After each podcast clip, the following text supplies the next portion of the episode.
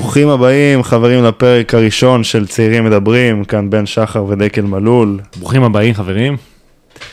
אה, בפודקאסט הזה אנחנו הולכים לדבר על כמה דברים אה, מאוד מעניינים שנוגעים לנו בסוגיות אה, יומיומיות.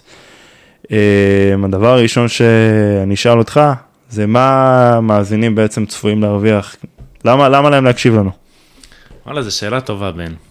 אני חושב שהסיבה שבכלל פתחנו את הפודקאסט הזה מלכתחילה, זה כדי לעזור לצעירים, נכון? אנחנו צעירים, כן, אנחנו כן. תמיד מחפשים עזרה, ואני מרגיש, ואני מאמין שהרבה מהמאזינים שלנו מרגישים ככה גם, שקשה למצוא את עצמנו, קשה למצוא את המטרה, מה הדבר הנכון לעשות. אנחנו מוצאים את עצמנו, יוצאים מהמסגרת של התיכון, יוצאים מהמסגרת של הצבא, מנסים להבין מה אנחנו רוצים לעשות, מטיילים בחו"ל כדי שאולי נוכל למצוא את המטרה הזאתי, ואנחנו לא סגורים.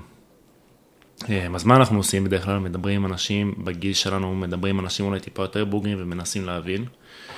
אה, אני חושב שאני ובן נמצאים במקום יחסית מעניין, שאולי אנחנו יכולים לעזור לחלקכם למצוא את המטרה שלכם, למצוא לאיפה אתם רוצים להגיע.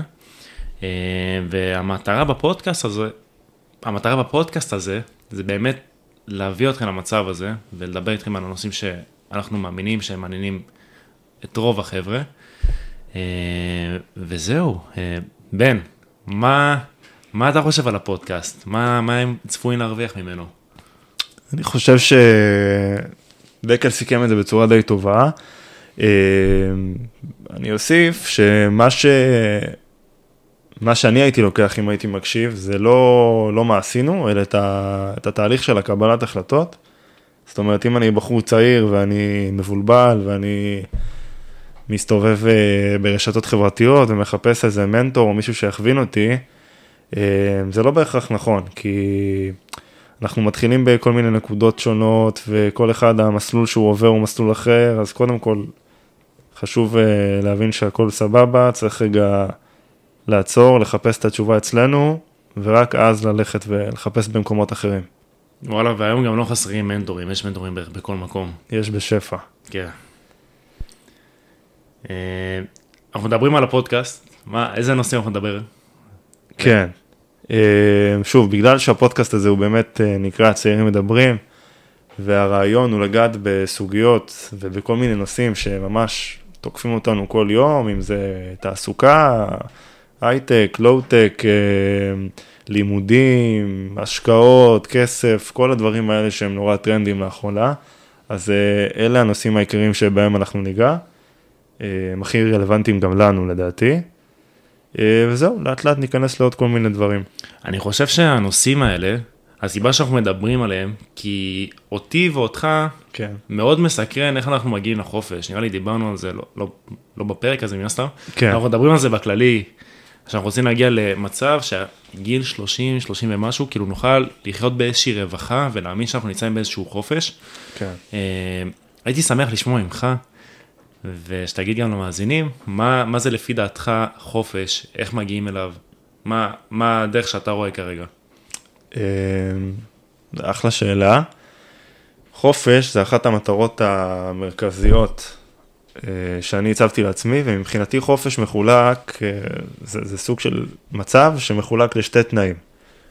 אחד, שיש לי, התנאי הראשון זה שיש לי מספיק אמצעים בשביל לעשות משהו שאני רוצה לעשות.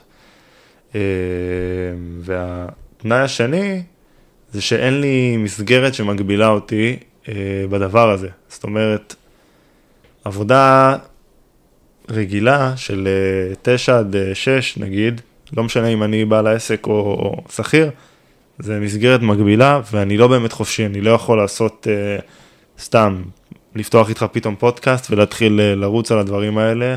גם אני אגיד שהחוקים היום בארץ, נגיד שאני התחלתי לעבוד כשכיר, כן. אוסרים עליך לעסוק בעבודה נוספת, אז אתה כבול לעבודה שאתה עוסק בה. ארה"ב זה סיפור אחר, אבל בארץ, חתמת עם מישהו, אתה כן. אחוז שלו, נורא מגביל. אתה לא אמור להתעסק בשום דבר אחר חוץ מלעבוד אצלו. כן, במיוחד בהייטק זה בעייתי. אה, אז העניין הראשון באמת זה מסגרת שמגבילה אותי, מונעת ממני לעשות כל דבר אחר, חוץ מבסופש, ואני לא רוצה להיות בן אדם שאתה יודע, כל החיים שלו חי אה, נטחן אמצע שבוע, מתפלל לסופש, סופש נגמר, ועוד פעם אני כאילו במרוץ הזה, וזה באסה. והעניין השני זה באמת אמצעים. עכשיו זה, כן, זה כסף, זה לא עכשיו, זה, אין איזה מטרה ספציפית של כמה או איך, זה פשוט שיהיה לי מספיק בשביל לעשות כל דבר שאני ארצה לעשות.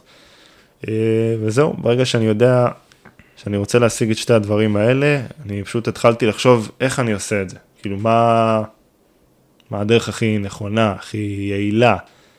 אה, ומאוד מהר הבנתי שהדרך לעשות את זה היא בעצמאות.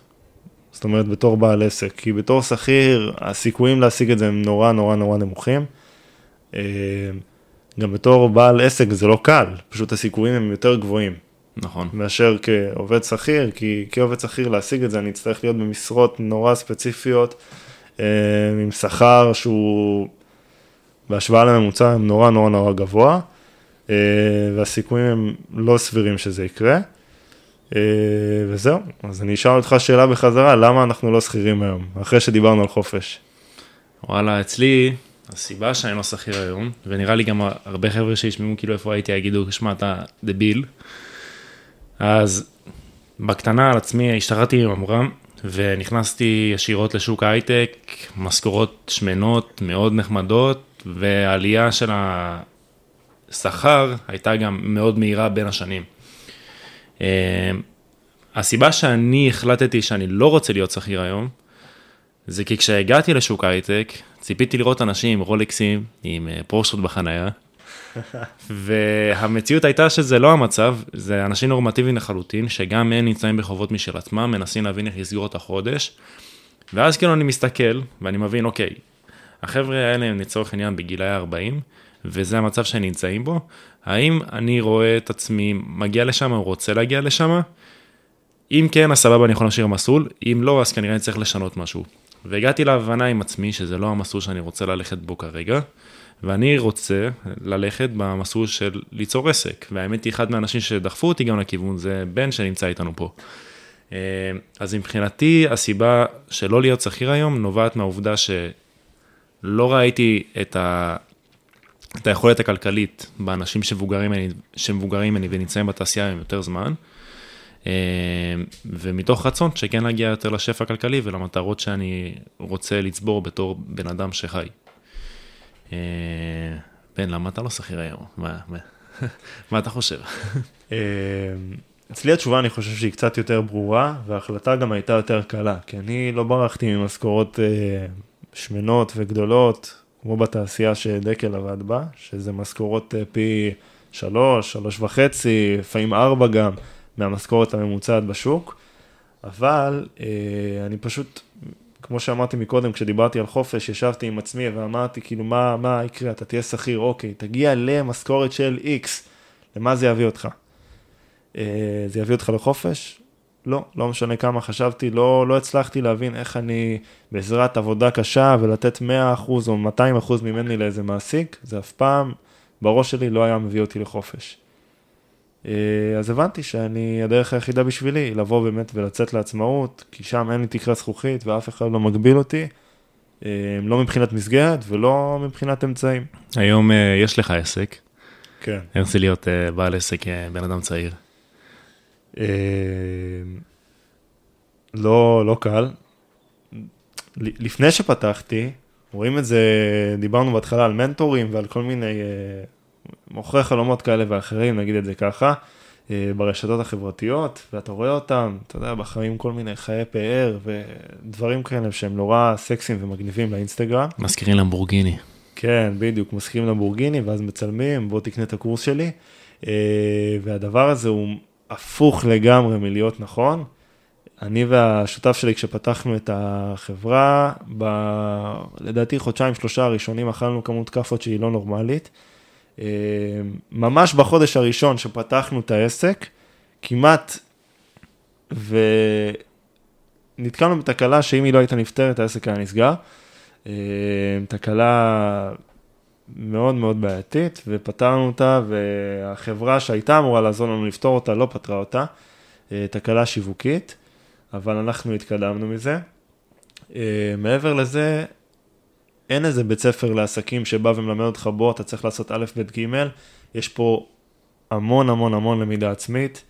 אה, צריך להיות סוג של, אה, מה זה פסיכי? פשוט מוטיבציה זה לא משהו שיכול להניע אותך יותר מדי זמן, כי אתה לא יודע הרבה ואתה, יש עליך הרבה לחץ, אז צריך משמעת עצמית מאוד גבוהה ולקום כל בוקר וגם אחרי שעות עבודה, זה לא עבודה שכירה, יש לך אקסטרה מחויבות, אז אתה צריך uh, לבוא ולשבת ולקרוא וגם בסופאשים לפעמים להתעסק הרבה בעבודה.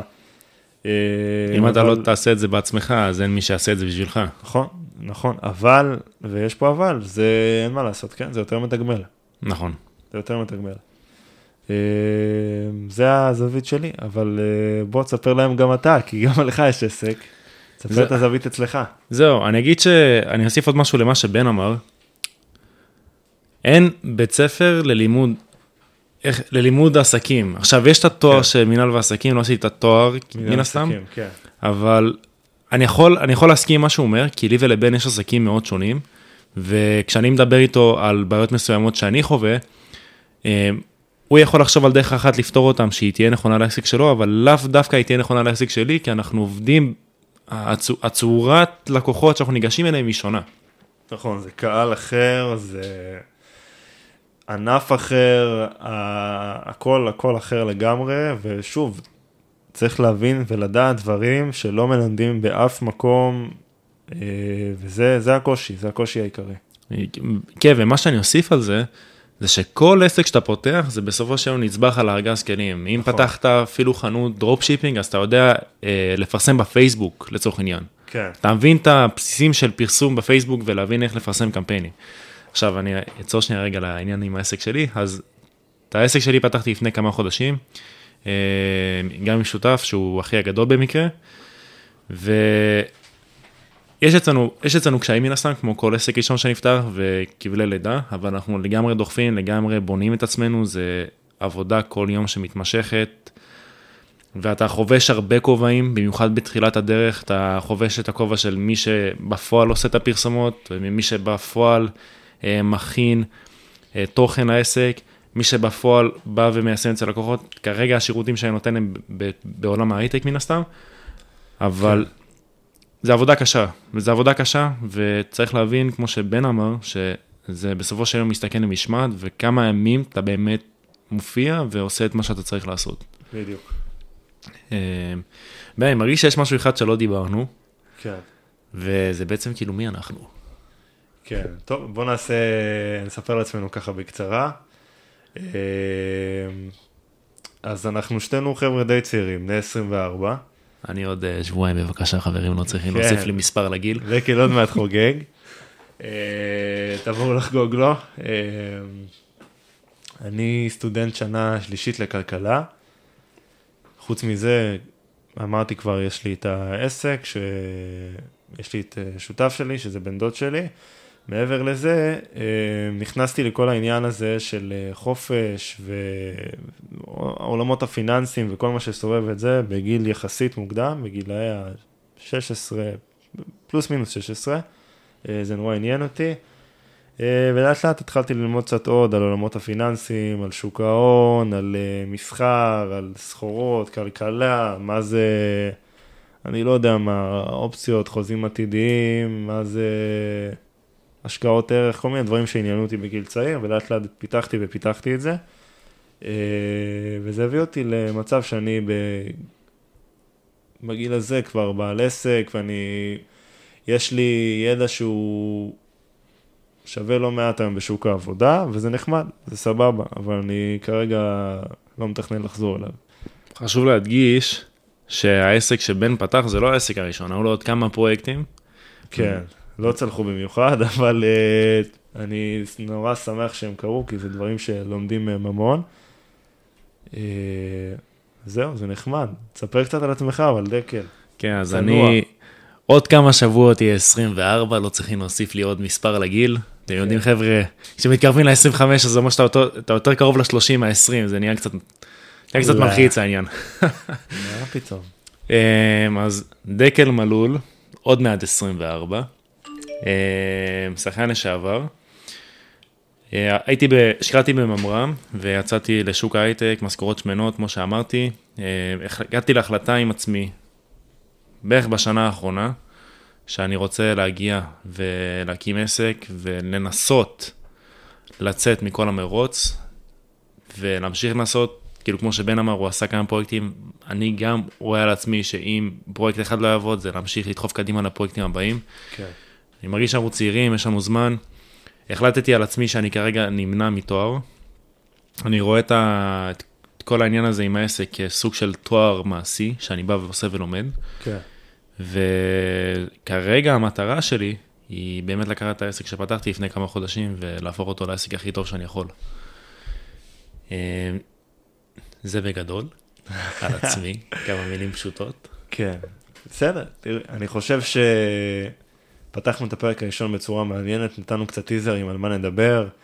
אה, אני חושב שבהמשך ניכנס קצת יותר לעומק בכל מה שנוגע לעסק, פתיחת עסק, אה, שוק העבודה, כלכלה, אה, השקעות גם, נושאים מאוד מאוד מעניינים שאנחנו נדבר עליהם, וגם ניגע קצת בקריפטו וכל מיני דברים שהם סופר טרנדים היום. ניתן את הזווית שלנו, וזהו, אנחנו, תודה שהאזנתם, תודה שהייתם איתנו, להתראות חברים. אנחנו נתראה.